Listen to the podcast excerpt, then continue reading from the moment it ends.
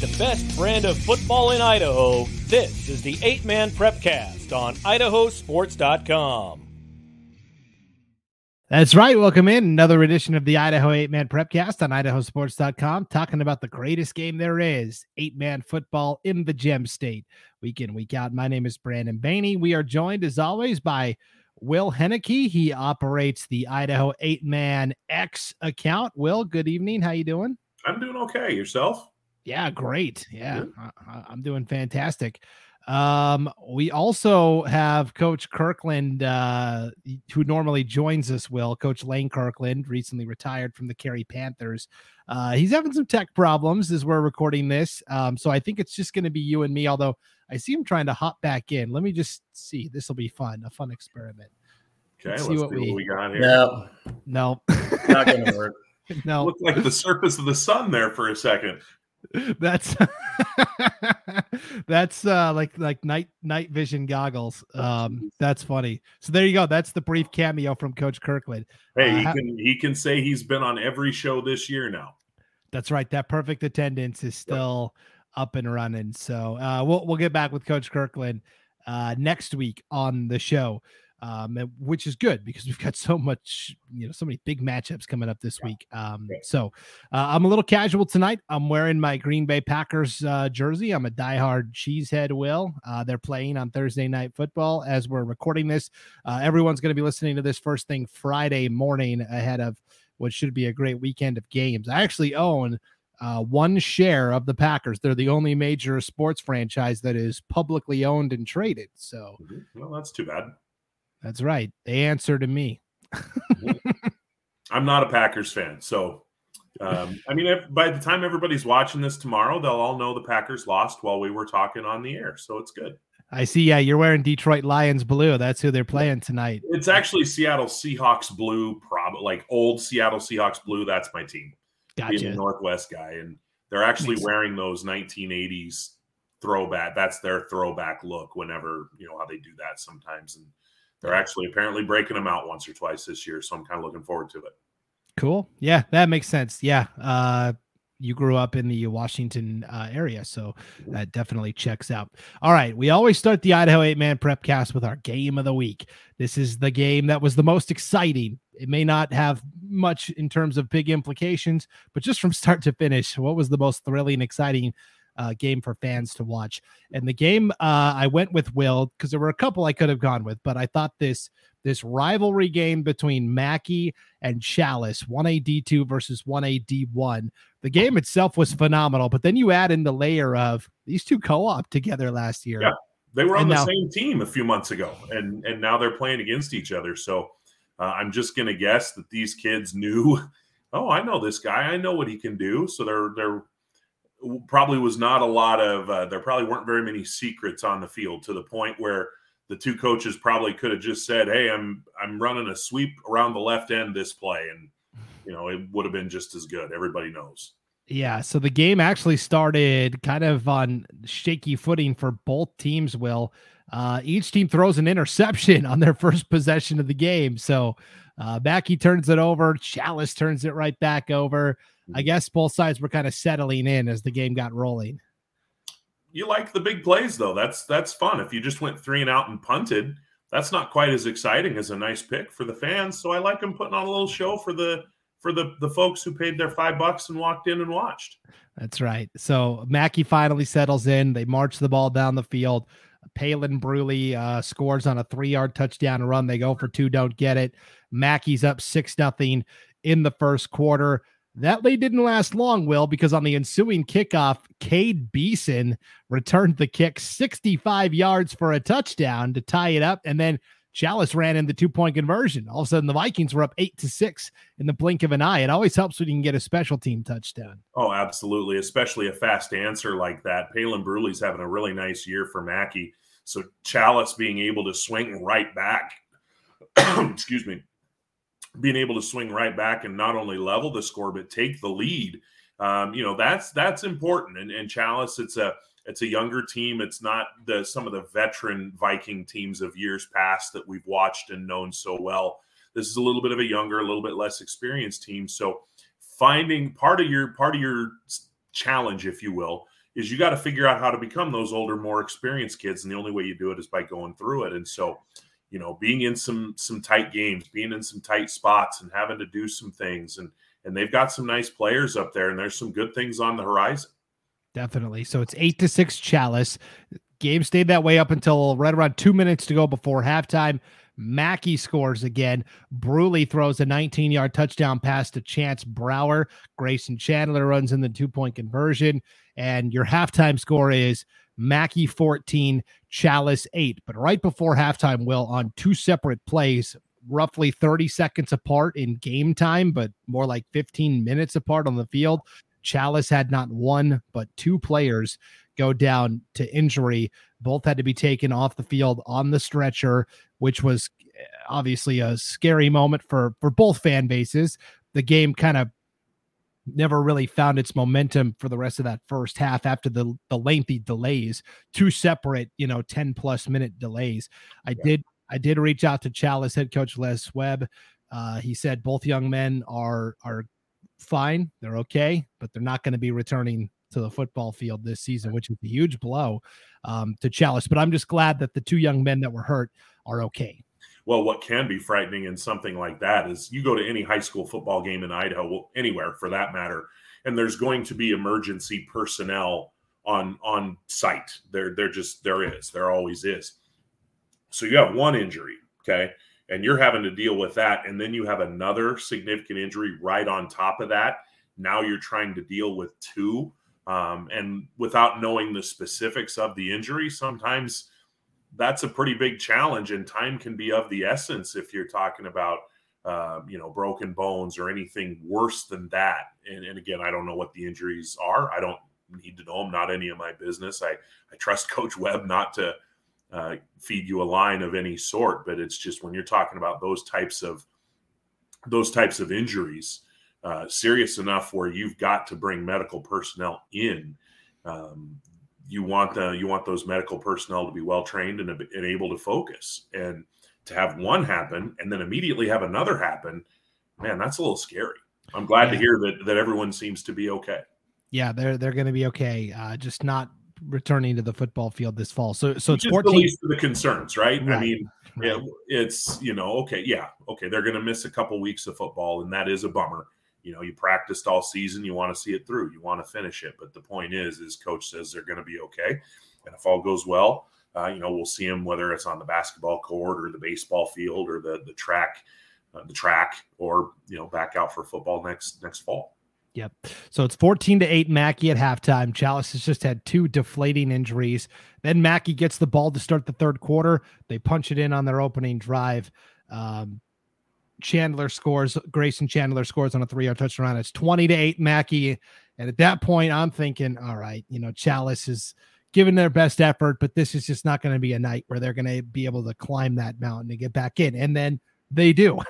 uh, three and a half minutes to play in the third. T. Garrickson, sophomore quarterback, throws a 10 yard touchdown pass to Jaden Wright, who is also a sophomore, I believe. Erickson mm-hmm. runs in the two point conversion, and all of a sudden it's 20 to 16. Challis has cut it to four. Now, Challis has the ball to start the fourth quarter, but they fumble, and Jack Esplin comes up with it for Mackay. Turnovers were a big part of this game. That led to a three yard touchdown pass from not Palin Bruley. He was on the receiving end this time. Tayson Bruley throws it to Palin Bruley.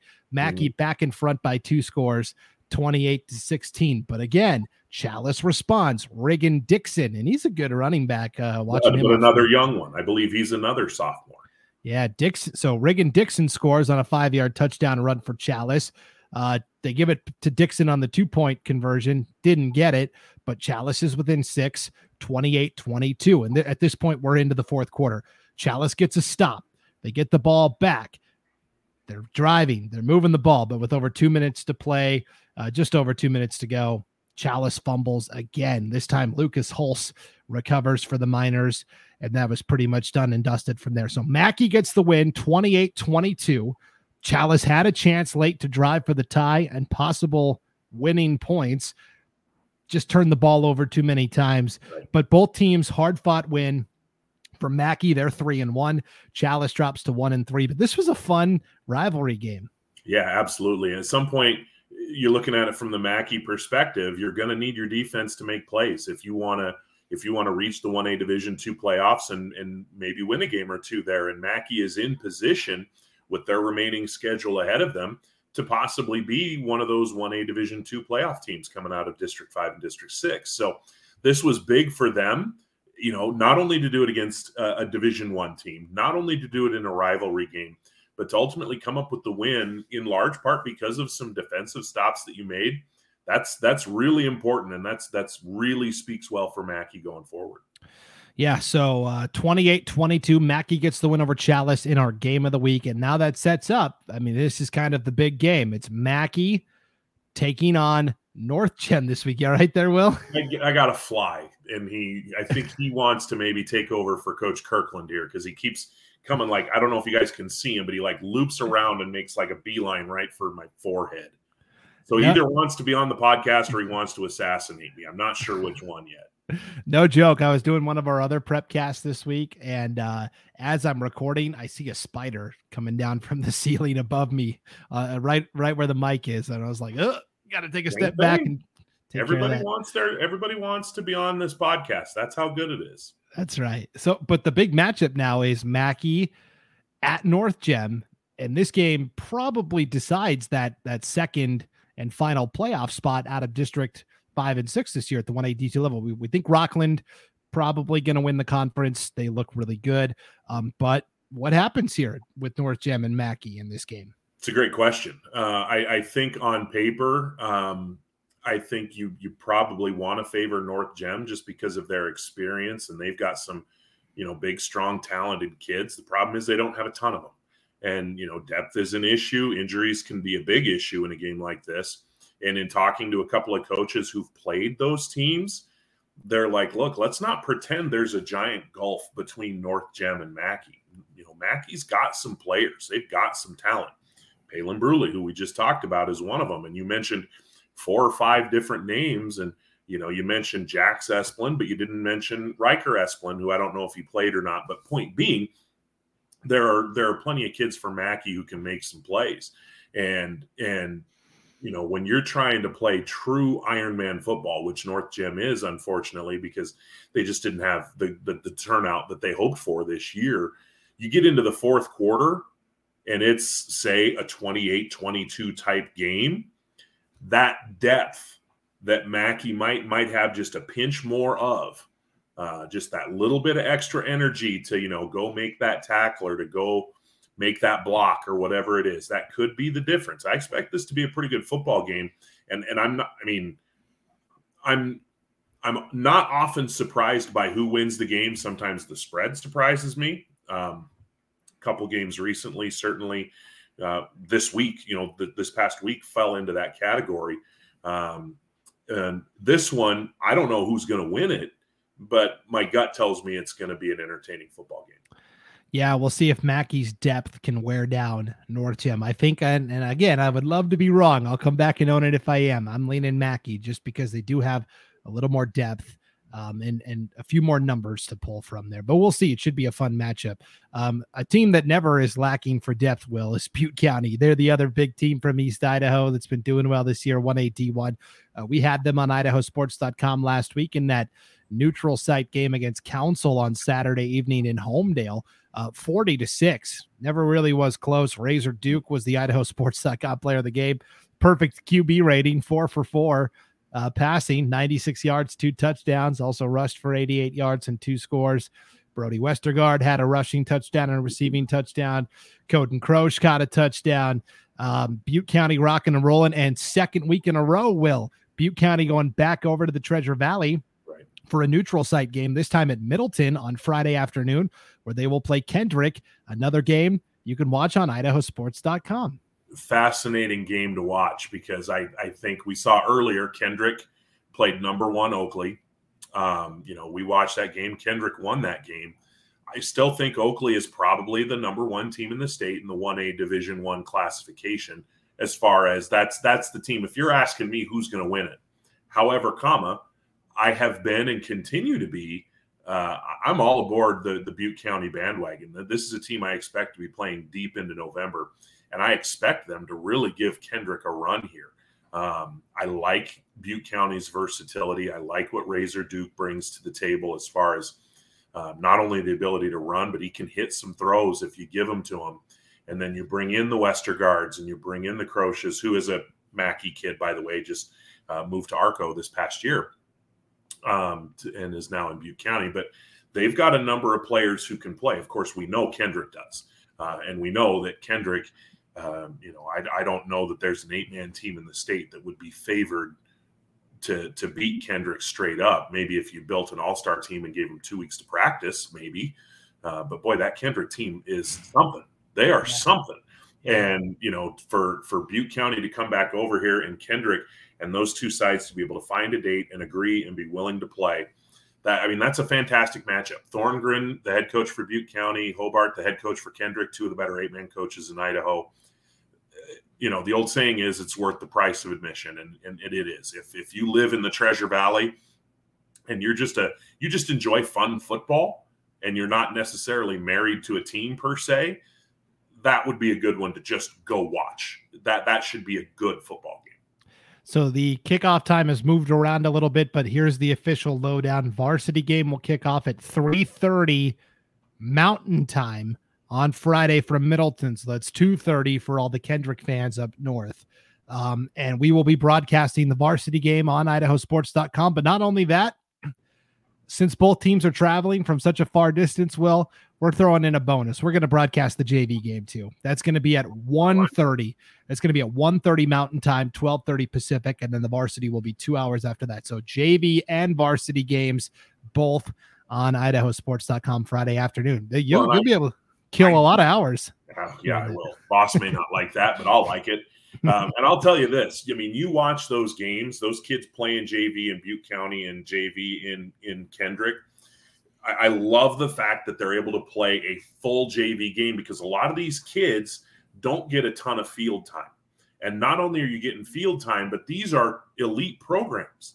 You know, you're getting kids that are going to be legit players for Butte County in a year or two, playing against kids that are going to be legit players for Kendrick in a year or two.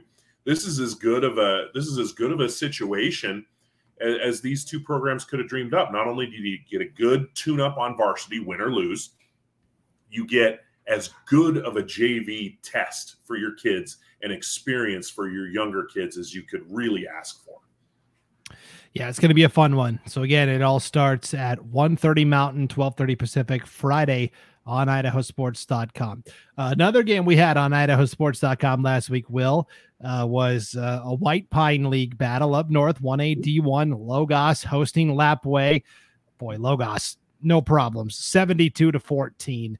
Um, Lapwai actually scored uh, first 71 yard touchdown pass from Jerice McCormick to Elias Yearout, but from there, Logos scored, I believe, the next 72 points. And if it wasn't the next 72, it was like May 60, well have been. 64 of the 72. I mean, Lapwai didn't score again until very, very late in the game.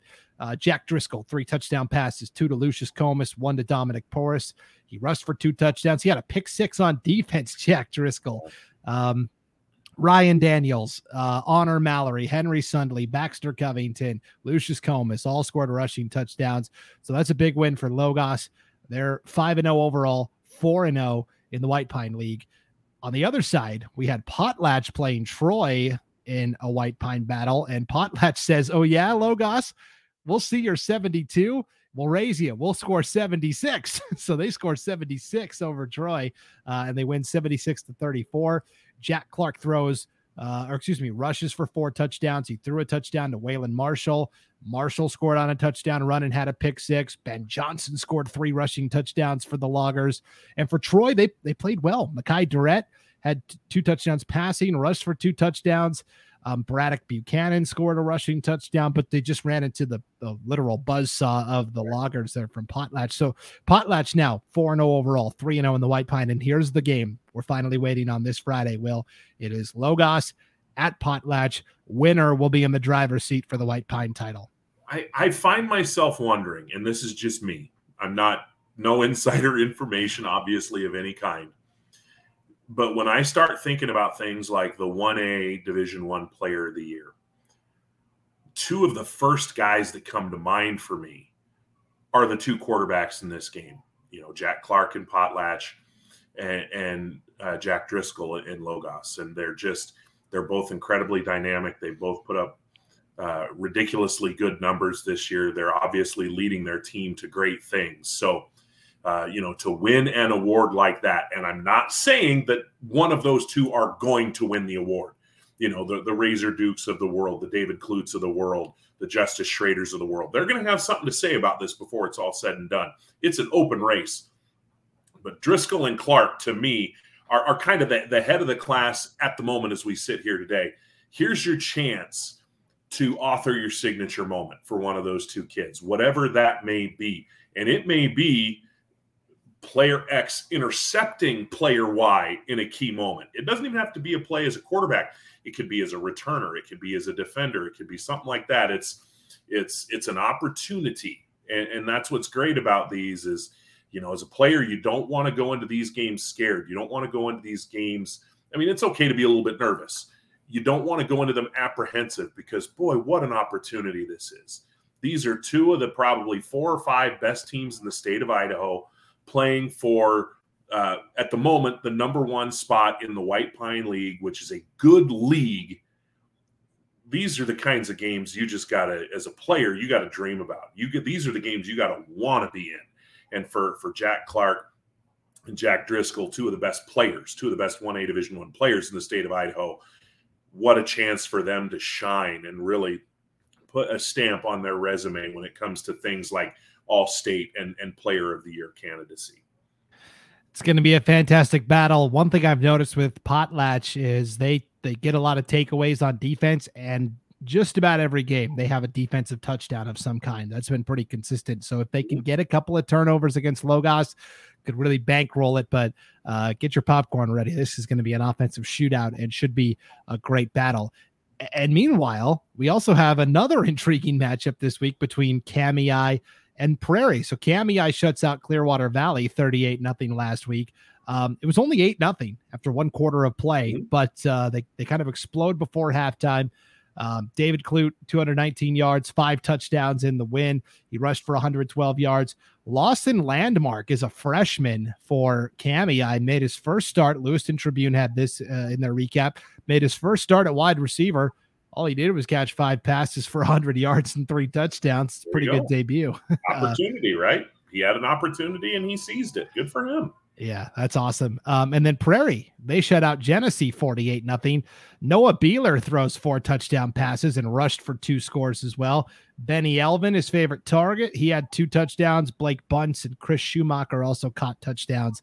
Um, and I got to know Noah Beeler from the state baseball tournament last year. He he he was a great pitcher for Prairie, and we had him on for a little post game interview. And man, he was funny. he was a great kid, very entertaining. Um, and so we've got this matchup of Prairie at Kamiah. And each of these teams are three and one overall. Prairie's two and one in the White Pine. Kamiah's two and one in the White Pine. This could be a battle for that third auto bid from the White Pine League. Will the, the yeah. White Pine gets three auto bids this year to the playoffs, and the loser of this game potentially could be on the outside looking in. And Prairie was that team last year that was on the outside looking in. And the thing that uh, that's really impressed me with Prairie so far this year. You mentioned Beeler.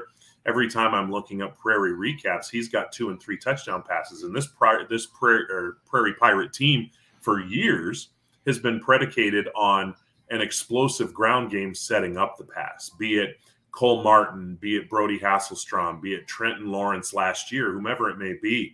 And this year, the the script seems to have flipped a little bit where they're able to just kind of let her rip a little bit. And Beeler, they had some instability at quarterback last year trying to find the guy. And it's it looks as though they found him. And and that's going to be really important against a Kamiah team with Porter Whipple on the pass rush. You know, make sure you got your little rib jacket on, you know, Noah, uh, in the game the other, you know, in a few nights. But, you know, just so many other players there O'Kane, Weddle, Oatman, Clute uh, you mentioned the young freshman who had the big start the other day. Um, I, I, think you're right in that the the winner of this game really gives themselves a really good opportunity to earn that third auto bid at worst out of the conference.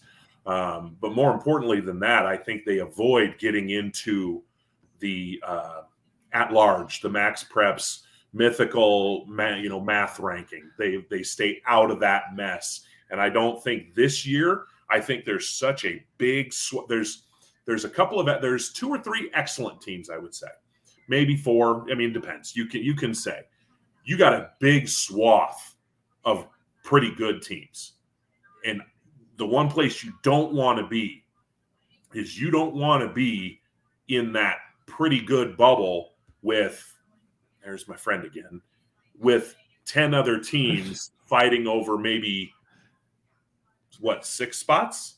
I just i don't think that's a place you want to be. Yeah it's uh basically there's three at large bids this year to the playoffs and we'll really start doing the playoff talk next week. We're gonna we're gonna bring back Bain, the Baney bracketology starting next week where we kind of look at the whole state and what's happening uh, once we get to october but three at large bids and one ad1 you figure Butte County and Grace, whoever doesn't win the conference is going to get one, one of those. One, yes. And and and so you've got two spots. And last year, District Four took both of those spots, and they've got a, a litany of good teams again this year. So I'm just saying, you want to guarantee your spot, win. that's that's the bottom yeah. line there. So I mean, that's the easiest thing for these teams when it comes to what's our playoff scenario. Win on Friday, you know, yep. and and the the scenario say, stays the same next week and and for the loser of this game, for the loser of Prairie and Kamiah, your path probably gets a little bit trickier. Frankly, it does. But you're not your goose isn't cooked. You're still playing football. You still have a chance, and your narrative remains the same next week. Whoever you play next week, got to win. You know, yep. and and that's how that's what it's going to become for a lot of teams for the next three four weeks. Definitely. Uh, let's stay in North Idaho, but go to the 1A D2 ranks where this was an eye opener to me. Uh, Lakeside traveled to Lewis County for a non conference game last week. Uh, not the fact that Lewis County won, like we said, but the, the the margin of victory, 48 to nothing. Lewis County shuts them out. Gage Crow returns the opening kickoff for a touchdown. Uh, and then he finds the end zone six more times on the ground. He scores all seven of Lewis County's touchdowns, and they shut out Lakeside 48 nothing. I just got done last week talking about how great Lakeside looked to me. And Lewis County's been dinged up a little bit this year. They played uh, a tougher schedule than Lakeside has, but boy, I was pretty blown away by this. Sorry, had to mute there for a second. That's that's that's um, bad. Ho- that's bad hosting on me. I should have continued to fill. No, you're you're all right. No, and this when I talk about scores that surprise me, but not necessarily outcomes, this would be Exhibit A. You know, there's another one we can talk about if we have time a little bit later in the show, but this would be Exhibit A. I'm with you. Was I blown away to see Lewis County won? Not at all. And I saw it on the Lewiston Tribune. Their sports staff does a fantastic job tweeting out final scores as they get them, and they tweeted it out.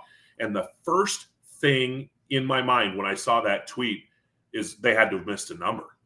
Like it must have been like 48 to 30 or 48 to 20. There's no way it was 48 to nothing. And then I look it up and it is. And I heard from Coach Madrell, who let me know the game that, that Gage Crow had. Uh, and they're still a little bit dinged up.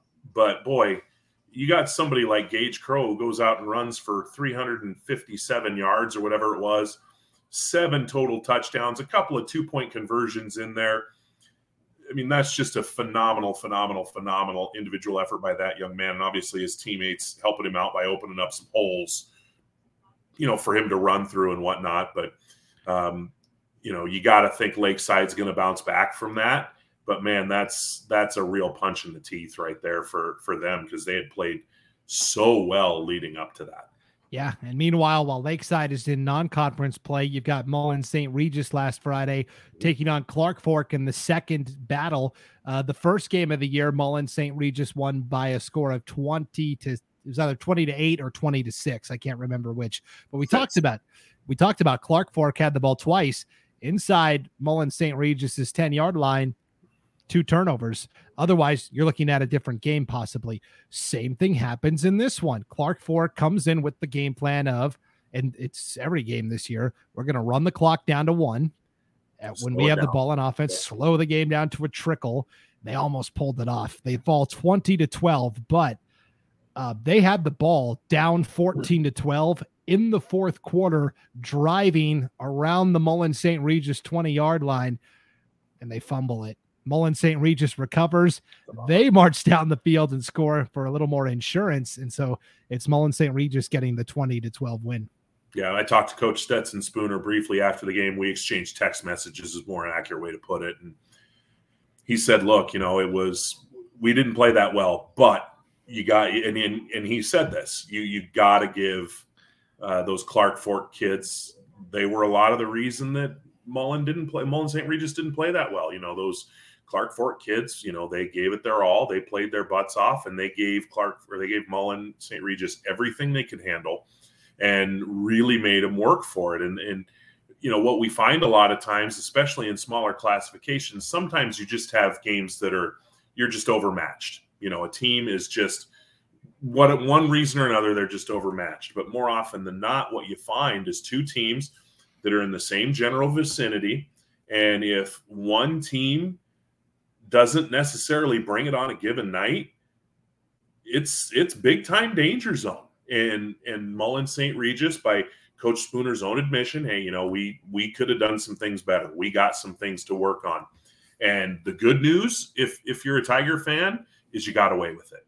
And you could argue you've gotten away with it twice against Clark Fork. And seeing as how that's the team that more often than not they're trading punches with in recent years to get that one seed out of the North Star into the 1A Division two playoffs, it's critical to get those wins as long as you're learning from them. And and the Mullan staff, the Mullan St. Regis staff, Coach Spooner and Coach Allen, I guarantee you they're going to make sure that their kids are very aware. Yes. Um, so Clark Fork, I forgot to mention this part of it too. Clark Fork was trailing uh 14 nothing. They or, or they were down 14 to 6. They score on a passing touchdown from Chase San Roman to Everett Montgomery. Then they decide to go for the onside kick and they get it. And that's when they were driving to potentially go win the game. So, you know, a couple of gutsy play calls there from first year coach Patrick Young of the Wampus Cats. But here's the reality. You know, why not? And, yeah.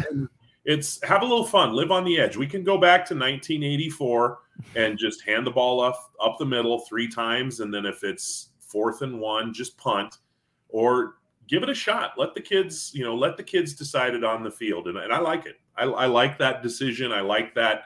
You know, sometimes you just kind of got to smile a little bit and and let's roll the dice. Let's have some fun. That's right. So, but here's the reality now. Clark Fork has dropped both games to Mullan St. Regis and they've lost to Lakeside once. They've got one more game with Lakeside at their place in the regular season finale. They need to win that game and hope that they get on the right side of some tiebreakers just to get right. into the playoffs because now they're way behind the eight ball. And it looks like from the outside, it looks like it's Mullan St. Regis and Lakeside competing for those two playoff spots. What order to be determined? First round of uh, this double round robin conference schedule between Mullan St. Regis and Lakeside happens Friday night at the Mariman uh, Health Core Center in Worley, that turf field. Um, should be an interesting battle, and the winner of that will have a leg up on the regular season title and that number one seed um, that comes with it. Yeah, it, it, so in that context, if you're Clark Fork, you're probably rooting like heck for Mullan St. Regis to give Lakeside a conference loss, so you can turn around and try and even the ledger on down the line a little bit.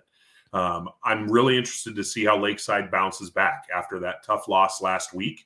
And and the flip side of that coin is can Mullan St. Regis can they clean it up a little bit, play a little bit cleaner football, play a, play a little bit better football, and if they have a chance to put away an opponent, can they just go ahead and get that done? Um, that's going to be one of the, the the big keys for them is if they have a chance to put Lakeside away. You know, let's say they've got a 24 to 8 lead and they have the ball late in the third, early in the fourth let's go drive down the field and let's put them away. And uh, Coach Spooner, in talking to him in the offseason, he said, We have been so big play heavy in the past years with with the likes of Adam Ball and Caleb Ball and Luke Trogdon and and Sky Galloway even before that Riley Trogdon they've been so uh, explosive that one thing he really wanted to see this year is a team that had the ability to grind out one of those eight or nine play drives that maybe takes three or four minutes off the clock. And if they have a chance to do it against Lakeside and they can do it, that's going to be a big, big step for them. Definitely, really fascinating battle, and and it's important to win the conference this year. Will this this this North Star League because the district champion gets not just a first round bye in the playoffs, oh, yeah. not not just home field for the quarterfinals. Well, but if they get past that, they get home field for the semifinals. And you're talking about if based on the rotation, let's say it ends up at the Kibbie Dome, you're looking at not not leaving home for the entire postseason. That one A is at the very top of the bracket this year, which means they get home field advantage as long as they keep winning. So this is huge to win the league this year, whether it's Lakeside or Mullan St. Regis. Big yeah. opportunity. Yeah, very critical. And and this, you know, this game coming up is is step one. You know, there's still more work to be done after that, but the team that walks off the field on the good side of the score uh, scoreboard on Friday is going to be in really really good position to see their name on that line. Yep. All right, let's swing over to District 4 now, Will, and we'll kind of recap the the D2 and the D1 games from last week and then talk about all the delicious matchups that are on on tap. Uh, we'll start we'll start D2. Hagerman sends a big message, 34 to 6 win over Dietrich. Um, all the touchdowns for Hagerman came on the ground. Wyatt Mavenkamp scores twice. Martin Gonzalez scores twice. Wyatt Hoskevek scores. Uh, on our Magic Valley Prepcast uh, this week, Will, we were talking about this win by Hagerman, and I was talking about Wyatt Mavenkamp and Wyatt Hoskevek and Kai Kendall and Martin Gonzalez, and I kind of I've kind of dubbed them the four horsemen of Hagerman. They're all such dynamic athletes, and they they all complement each other so well on the offensive side of the ball.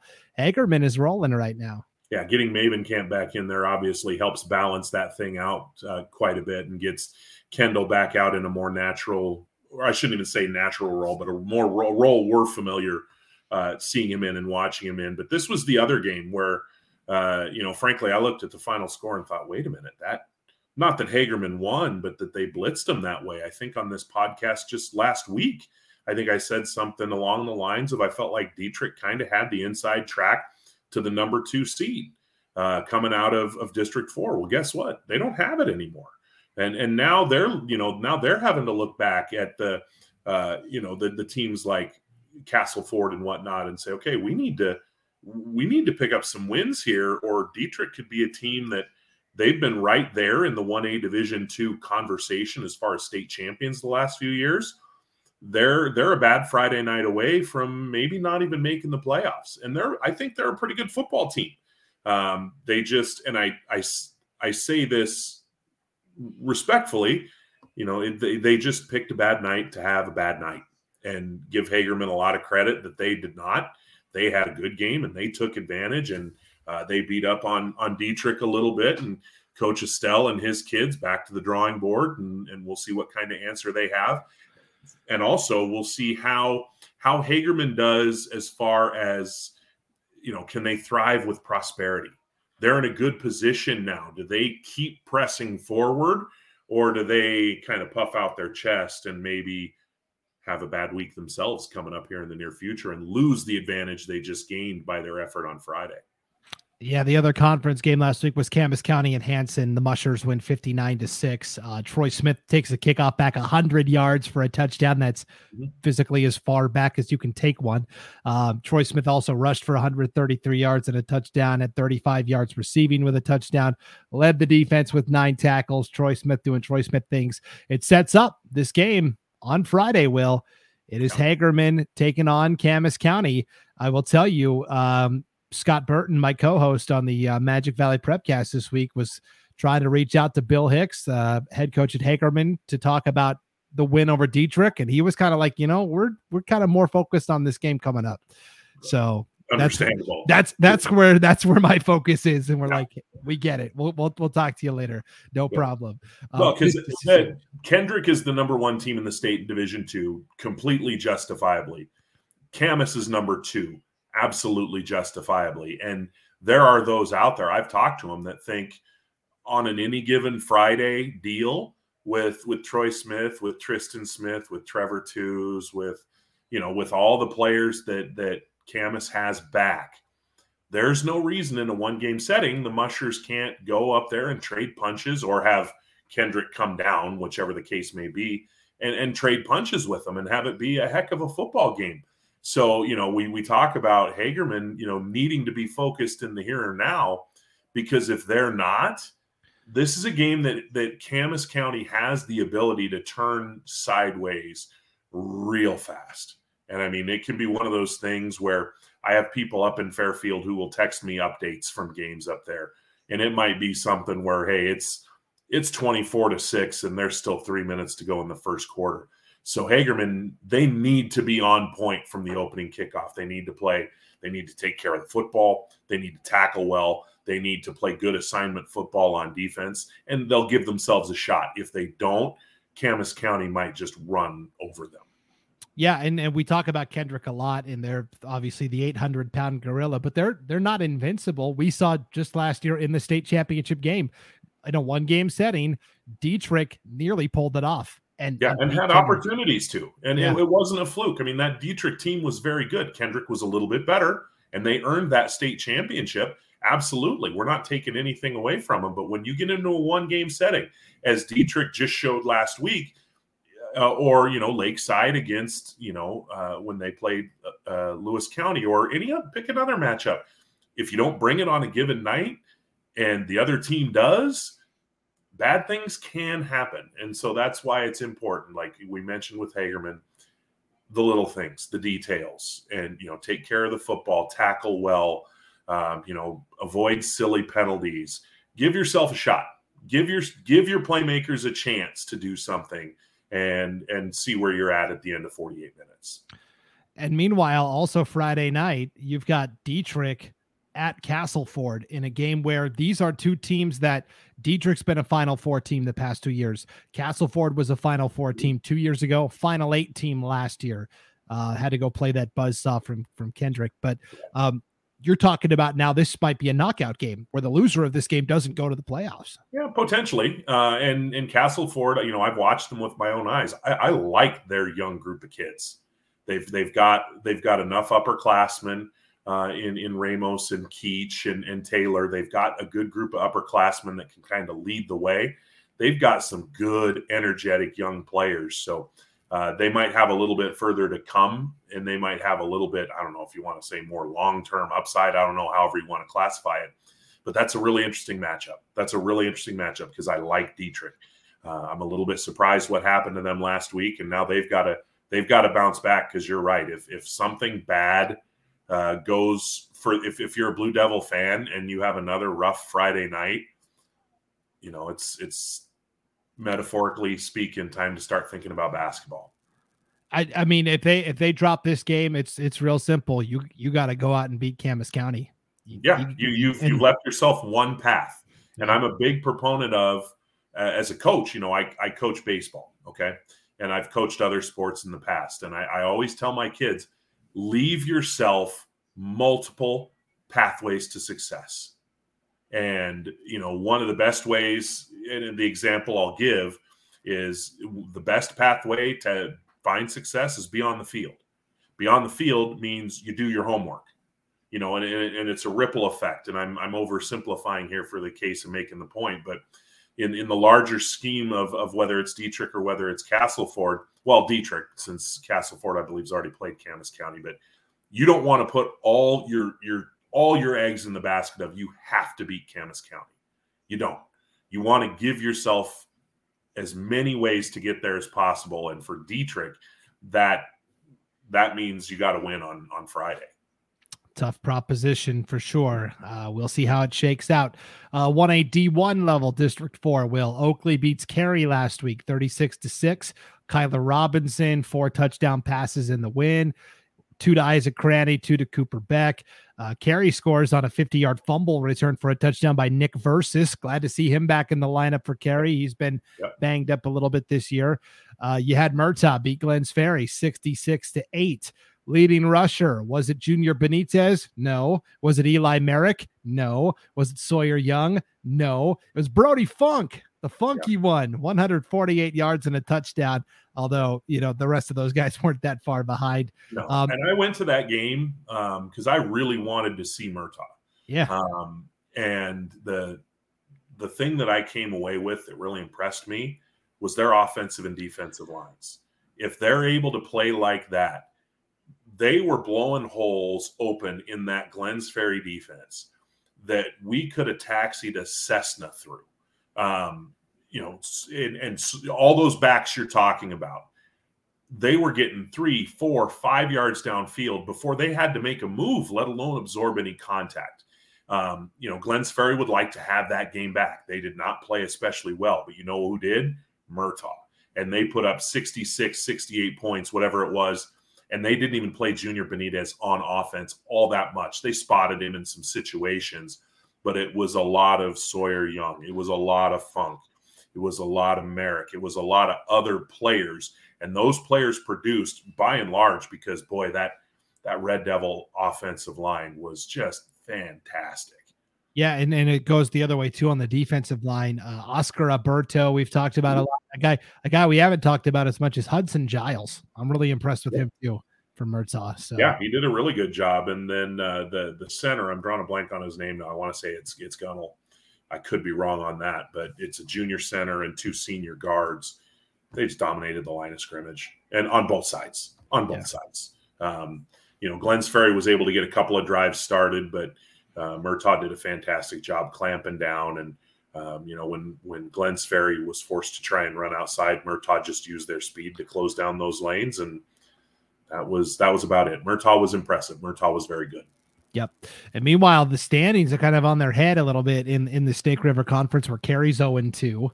Uh, I don't. I can't even remember the last time they were zero and two in league play. I don't uh, know if they ever have been. You know, yeah. I'm not entirely joking when I say that. Right. I'm sure they have at some point, but we might have to go back uh, more than a few minutes to find it. Yeah, and Raft River is 0 and 3 in the league and only 1 and 3 overall. They played Valley last Friday. Well, this is a game we talked about, and I said coming in, I thought Raft River was the team that had more pressure on them because um, you know, if they lose here, now they they they have to run the gauntlet. They got to run the table from here on out. I think Valley wins 46 to 6 over the Trojans. Valley, I think, is one of those teams that's ready. They're they're ready for a for a playoff appearance. Yeah, they're they're playing really well right now. And you know, Josh Hardy, the, the quarterback, uh, he's been really good, but he's got a multitude of people that he can get the ball to. It's not a one man show.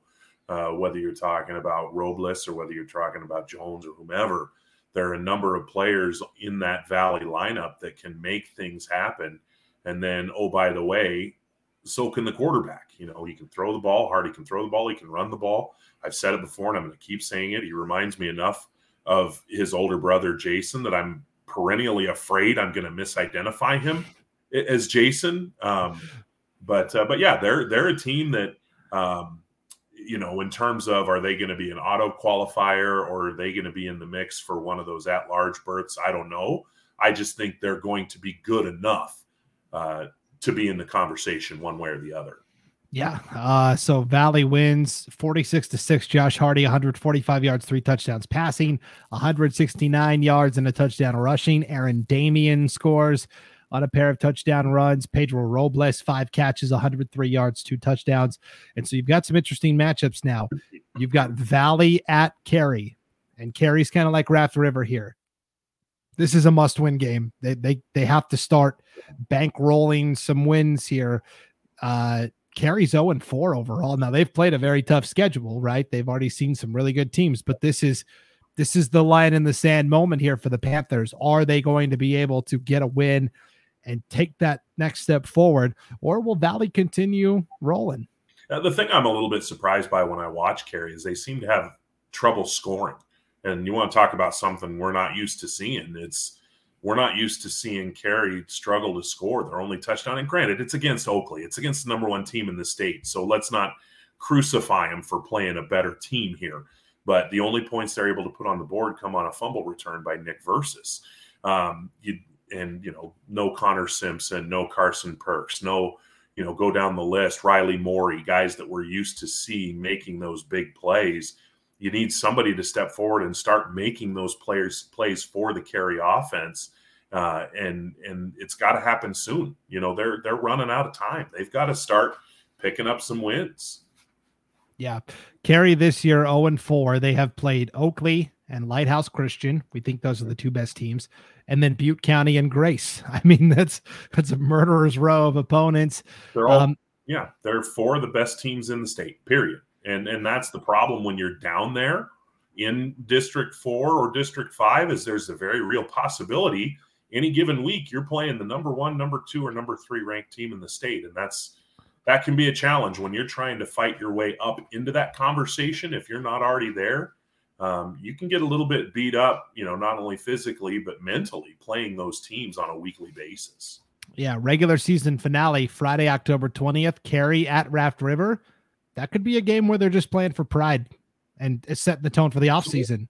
Possibly. Which, yeah. yeah, it's crazy to think about. Um, but both those teams, Raft River and Carey, it's it's getting it's getting late early here for or early late, however, whatever the saying is. I it's botched it. Late early. I mean, yeah. we're we're sitting here. It's not even October yet, and and we're talking about must win games for teams like the Carey Panthers and the Raft River Trojans. That's something that's you know borderline blaspheme among eight man football fans who are used to those programs just being right there in the mix for a playoff spot every year. You just, you know, you just put them on the bracket from the get go. They're going to be there somewhere. Don't worry about it.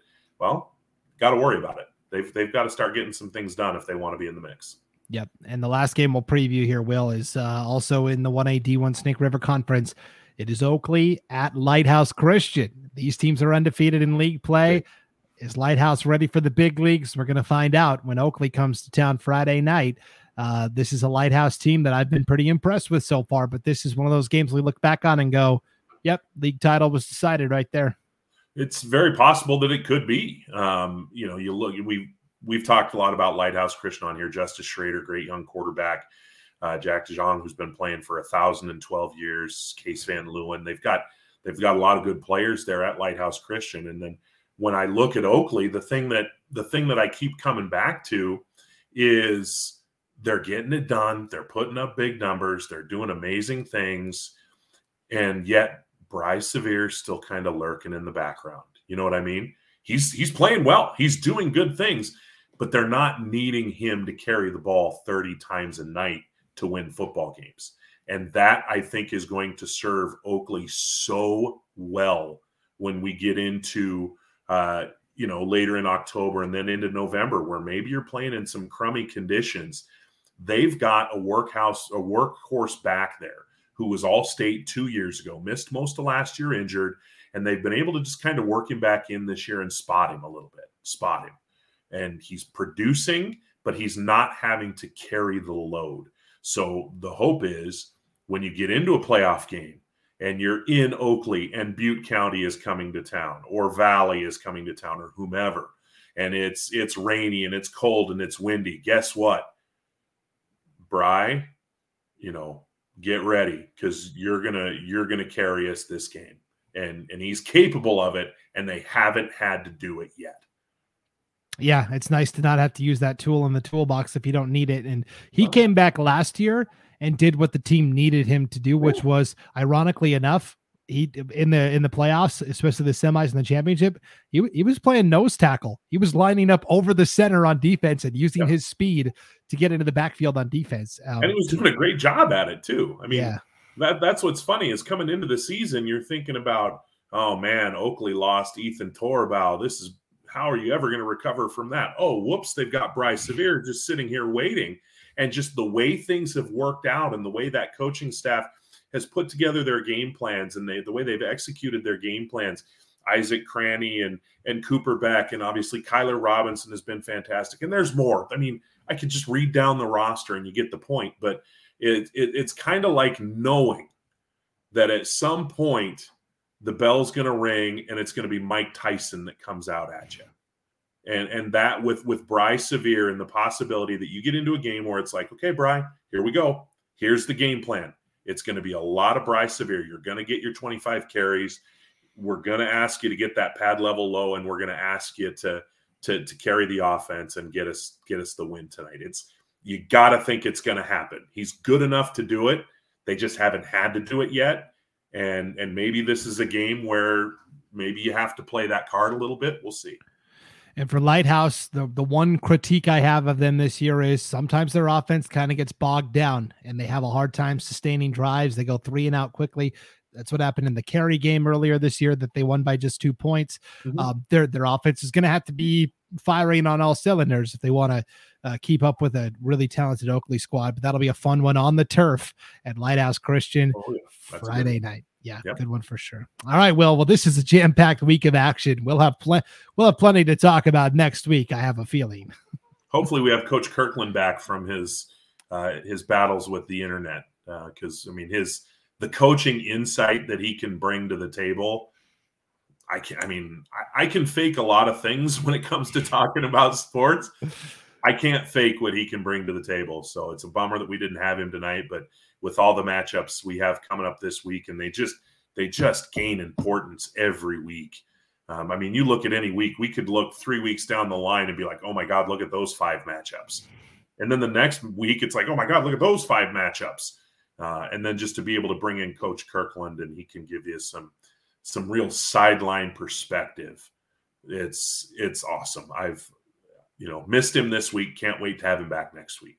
Definitely. Uh, we will be back with the full staff hopefully next week as we break it all down again for you. But uh, for Will Henneke and for a brief moment tonight, Coach Lane Kirkland, uh, I'm Brandon Baney. We'll see you next time on the Idaho 8 Man Prepcast on idahosports.com.